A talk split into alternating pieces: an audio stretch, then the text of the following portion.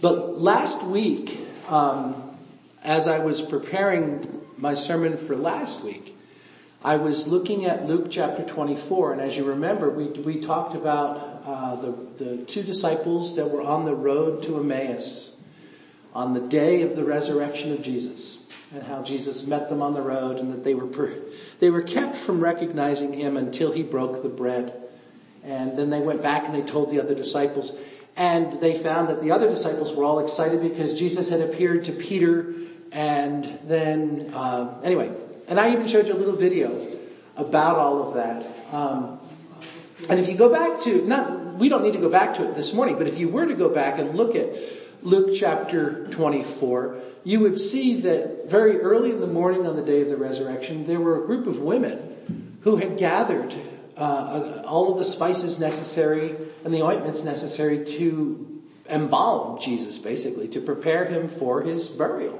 because they weren't able to do that on the day of his crucifixion because it was almost time for the Sabbath to begin. And so, um,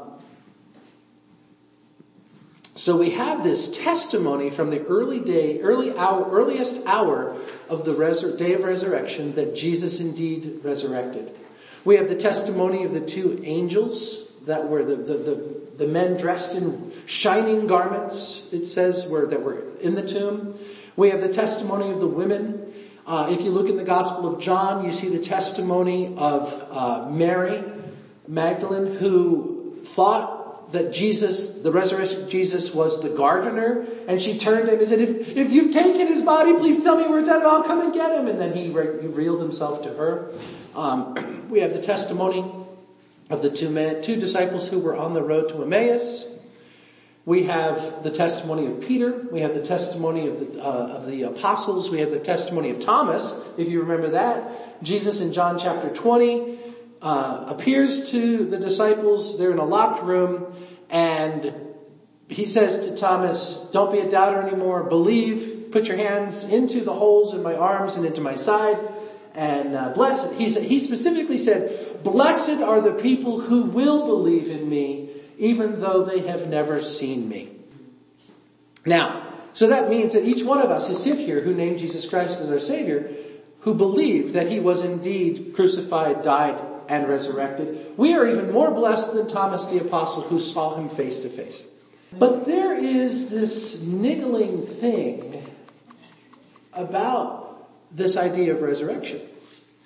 If you were to go into the, the, the, the, list of people looking, go into the scriptures looking for the list of people who testified about Jesus' resurrection, you would, you, you could do what I just did, you know, jump around to the different gospel accounts, or you could just turn to the 15th chapter of the first, of First Corinthians, where Paul lists there in the very first verses of First Corinthians chapter 15, all of the people who saw Jesus as, uh, in his resurrected body. Paul even says that there were 500 people present at one time who saw Jesus in his resurrected body. Paul even says some of those 500 have since died, but most of those 500 are still alive. So go ask them if you need to. They are eyewitnesses to the resurrected Christ.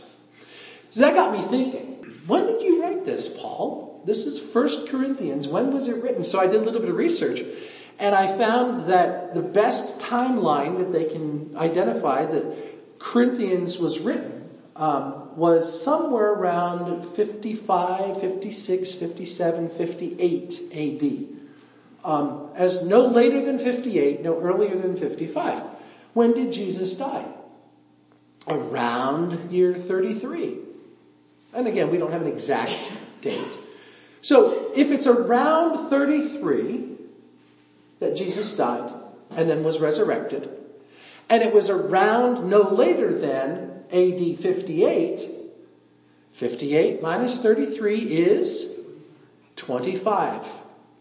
So sometime immediately after Jesus' resurrection and before his ascension, which took place on Pentecost, which was 40 some days after his resurrection. 500 plus people saw Jesus. And now 25 years later, there's a question about resurrection, whether it's even possible. If we had the time, it's 51 verses long. We're not going to read chapter 15. But if we had the time this morning to read all the way through chapter 15, we would see it was a significant issue. There is one verse though that I want us to focus on because this is one that I used to, I used to stump our uh, teenagers with when we had uh, God Squad and then when we had uh, our youth group. If you'll turn to chapter 15 of 1 Corinthians, verse 14, it says, If Christ has not been raised, then our preaching is in vain and your faith is in vain. If you have the New International Version, version, it says, if Christ has not been raised, then our preaching is in vain and so is your faith. It's just an in-your-face statement. But it's an in-your-face statement that makes you think. Remember I said at the beginning of our service, we're going to read the Nicene Creed in less than two, less than two and a half decades after the time of Christ's resurrection, there was question about whether or not there was indeed a resurrection. 300 years more, and it literally came to the point where they had to call all of the leaders of the Christian church together to put together a statement of faith so that there could be a definitive, this is what we believe, because there was so much stuff going on. But what Paul says under the, the authority and the inspiration of the Holy Spirit of God is, if there was no resurrection, we're wasting our time. So, yes, it's important to believe that Jesus was born in a stable. Yes, it's important to believe that Jesus lived for 30 plus years on this earth. Yes, it's important to believe that he taught all of the things that he taught and he did all of the miracles that he did. If you read at the tail end of John chapter, I believe it's chapter 20, and then again at, ch- at the end of chapter 21 in the Gospel of John, it says, all of these things that I have written in my Gospel are written so that you will believe. So that you will know and believe that Jesus is the Messiah. But if Jesus never truly resurrected, it's all a waste of time. Because all, all he was was a good prophet, if all of he was was a good preacher and teacher, if all he was was a good man, but his bones ended up rotting in a grave somewhere, he's no different from any one of us as far as power as far as true healing and restoration power as far as correcting that which happened, that breaking that happened in, during the fall of man in the Garden of Eden. So the resurrection, it can be said is probably, if not one, I mean, definitely one of, but if not, it might very well be the primary belief that we have as Christians. To the full foundation of our faith. So the question this morning, and I've now spent eight and a half minutes just talking about the fact that the resurrection is a powerfully important tenet of our faith. But what do you actually understand and believe about what resurrection is? And I'm not going to ask for you to give information. Uh, we're just going to talk about some, I'm going to share some things. You can write notes and you can do some Bible study later and we can even talk afterwards. Um, but specifically, what happened? Jesus' human body died, ceased to breathe. The heart stopped. Brain activity ceased. He was removed from the cross. His body was wrapped in linen with spices, according to the Gospels. Nicodemus and John, excuse me, Joseph. Joseph carried the body of Jesus to this tomb and placed it there expediently because the Sabbath was coming. And then three days later or on the third day, When they opened the tomb or went to the open tomb, they discovered the body was gone. And they were perplexed, confused, upset. It wasn't until they actually saw the resurrected body of Christ that they actually were able to believe that the resurrection took place. So these 500 plus people believed in the resurrection. But Jesus said, it is even more blessed. Those who come after you are more blessed than you because they will be believing without actually seeing. Paul in 1 Corinthians said, I passed on to you that which was given to me. Word of mouth, handed off. My understanding, my faith, my belief system communicated to you and you received it. That's how the gospel is transmitted. That's how belief is transmitted. That's how ultimately salvific faith is transmitted. It's not through a physical manifestation of the resurrected body of Christ. We just believe because we received that truth from some other human being who believes. There are very few people whose testimony was, well, I just never had anybody in my whole life ever tell me about Christ. I just picked up the Bible one day and started reading it and came to faith.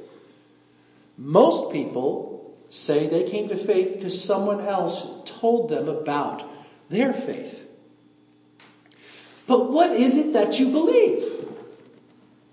Now, we see in the Gospel of John, and I believe in Luke 24, that Jesus appeared to the disciples who were in a locked room. It says the doors were locked for fear of the Jews. So the disciples were in this locked room and all of a sudden Jesus appears.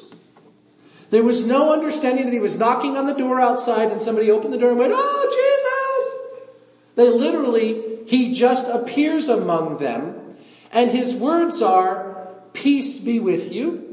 And their response is not, oh Jesus. Their response is, oh my God. Literally. Because they think it's a ghost. They think they're seeing some apparition. And so what does Jesus do to prove that he's not a ghost? He says, you guys got anything to eat?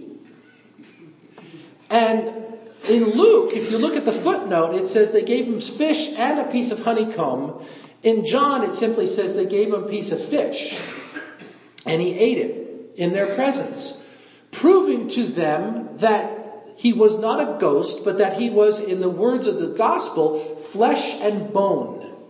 Now, in our words, we would say flesh and blood, but in that particular culture, they said flesh and bone. It's the same thing. They weren't saying he didn't have blood. They were saying that he was real, that his body was physical. But there was something different about his body because he was able to come into a room that had a locked door. So we're not told what that difference is. We're simply told he had that ability. we're also told that they didn't recognize him at first. The guys on the road to Emmaus. Um, if you look in, I think it's Mark, the last chapter of Mark, 16 or maybe it's 15, it says that Jesus appeared to two people on the road to Emmaus in a different form. And what it's saying is there was something different about him and for that reason they didn't recognize him when they first saw him. However, he still had the marks from the nails. He still had the mark from the sword or the spear that pierced him. How do we know that? Because in the Gospel of John, Jesus said to him, to Thomas, put your hand in the marks and stop disbelieving and believe. So we know that if nothing else, the scars from his crucifixion remained in his now resurrected body. So we don't know, did he change his look? We don't know if his body retained only the scars from the crucifixion or was he so disfigured from the scourging and the, the crown of thorns that his body was just so badly scarred that they couldn't recognize him? We don't, we're not given any of that. What we're simply told is he was physical. He was able to eat food. He could communicate with you audibly and be heard by you. That you could touch him because Mary in the garden fell at his feet and said, Jesus Rabboni, and grabbed him and he said, don't touch me. I haven't yet ascended to the Father. Thomas touched him or was at least commanded to touch him. We don't know that Thomas actually did. So, but there was this idea that you could touch the resurrected body. You could see the resurrected body. You could he- feel the resurrected body. The resurrected body could ingest food. But the resurrected body could also manifest itself through locked doors. That's all we know. That's all we're given. Now, let's back this up. Why was 25 years later, after the resurrection of Christ, why was Paul forced to write an entire 51 verse chapter in his book, in his letter, on this topic? Why was it so important? Well, number one, you need to understand the Jews culturally and philosophically had a different mindset from Greek culture. Jewish culture saw humanity as one entity. A human being was one thing. A physical body that had been given nephesh, the breath of life. So when God created Adam or any other human being, God breathed life into them and they were now a being, a created human being. Greek culture said that there was a soul encapsulated or imprisoned within a physical body.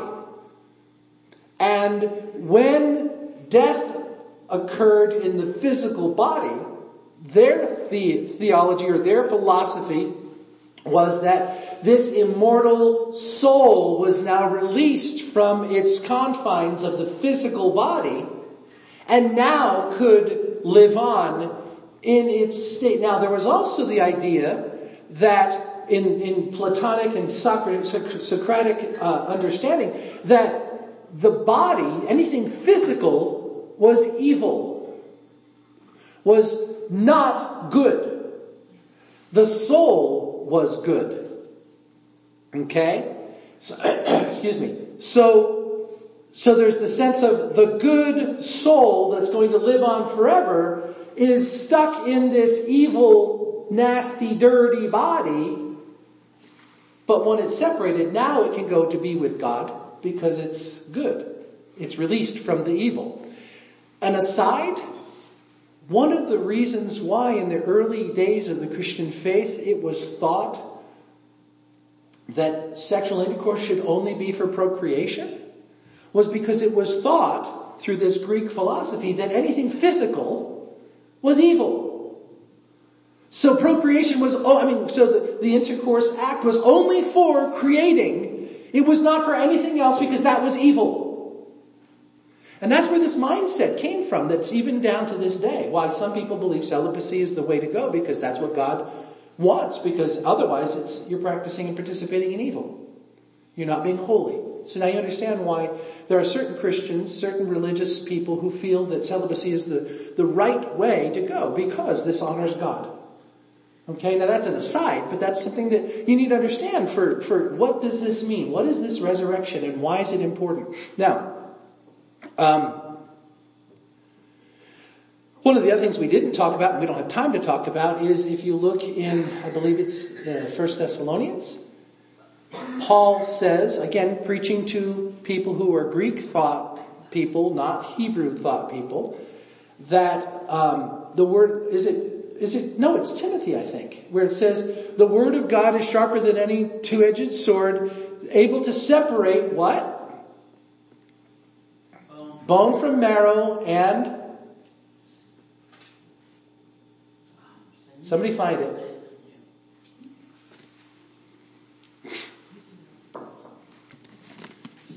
But at some point, I don't, and unfortunately I don't have it in my notes, I'm doing this from memory, so at some point, Paul says that there is the, the body, the soul, and the spirit.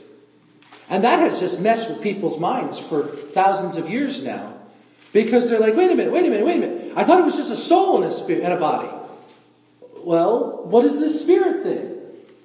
And so there's been people who've tried to describe it. When Renee and I went through a, a discipling class almost 40 years ago, we were told about a dichotomic trichotomy. And what that is, is that somebody's philosophy or theology of trying to explain how you can have a soul and a spirit and a body and have it all be part of a soul and a body and, and this part of it stays when it dies and this part goes off to God. And it's all trying to, to perpetuate this idea of, the, of, of Greek thought and understanding, not Hebrew thought and understanding. And quite honestly, eh, we're not given any answers in the Bible and we don't know. But you need to understand that there are some people who think that the physical body is evil and shouldn't ever go on. Therefore, why would God, in His plan, regenerate something that is evil? That doesn't make sense to me. Therefore, there is no resurrection of the body. It's just my soul going on to be with God. And Paul said, no, no, no, it's wrong. That's heresy. You're teaching wrong. You need to understand if there is no resurrection of the body, there is no Christian faith. Okay, so what is it? I don't know. You just have to believe in it. It's really hard, and that's, I was really, as I was in my office this morning, uh, during the Sunday school hour, I was like, God, do you really want me to do this? Because there's no answer. I can't give them a black and white definition to go home with and put on the refrigerator and say, there it is, that's what we believe.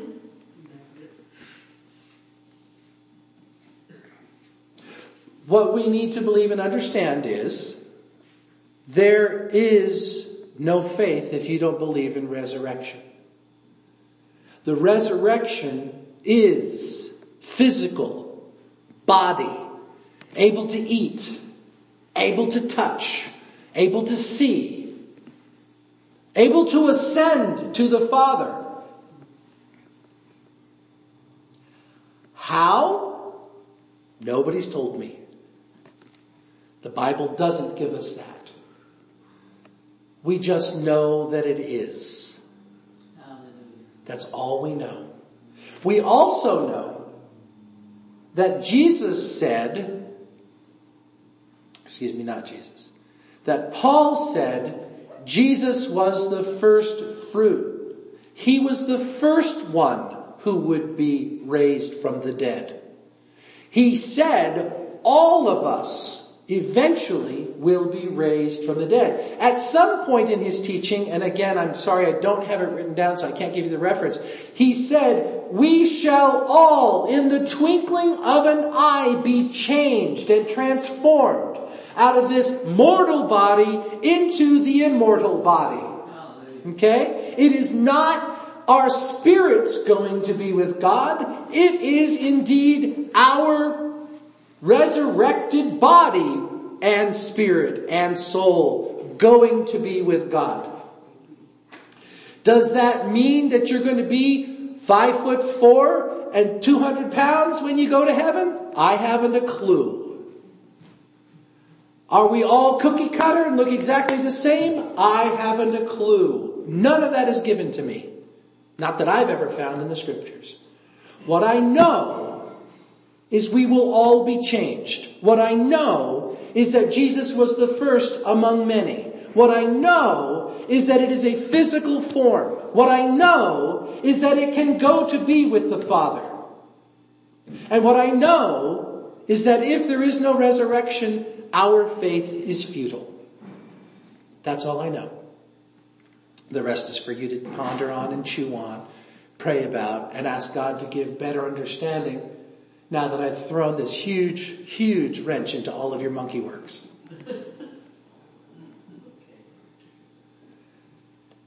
It's a challenge. But the question and the reason for this is someday somebody's going to ask you for the answer for the, the reason for the hope that is lies within you. And you're told in 1 Peter chapter 3 verse 15 that you have to be ready to give an answer with gentleness and respect for the hope that lies within you. And when they say, how in the world can you believe that the body is going to be resurrected? You better have an answer. Because if you don't, why do you even say you believe? If you haven't thought through your faith. If you can't, because literally, we, I would say 99.5% of us, all our testimony is, I came to faith because someone told me. Okay? And if indeed that is your testimony, I came to faith because somebody told me, how do you know what they told you was right? If you are basing your entire belief system on the word of your mama and your papa, and your mama and your papa were heretics because they never read the Bible, they just preached what they were taught, then you got a problem. If you go into the book of Acts, you will see where, where Paul is preaching to a group of people called the Bereans. B-E-R-E-A-N-S. And Luke, who wrote the book of Acts, says the Bereans were the most honorable of all because after they listened to the sermon, they went home and they searched the scriptures for themselves to make sure what the preacher was saying was right. So, as a Christian, it is your responsibility, A, to know what you believe, and B, be able to give the reason for it. And if you can't, you're a fool. Forgive me for saying it, but you are. Because if you're basing your entire eternal destiny on the word of another human being, that's kind of scary. You go to the word of God. What does the word of God say?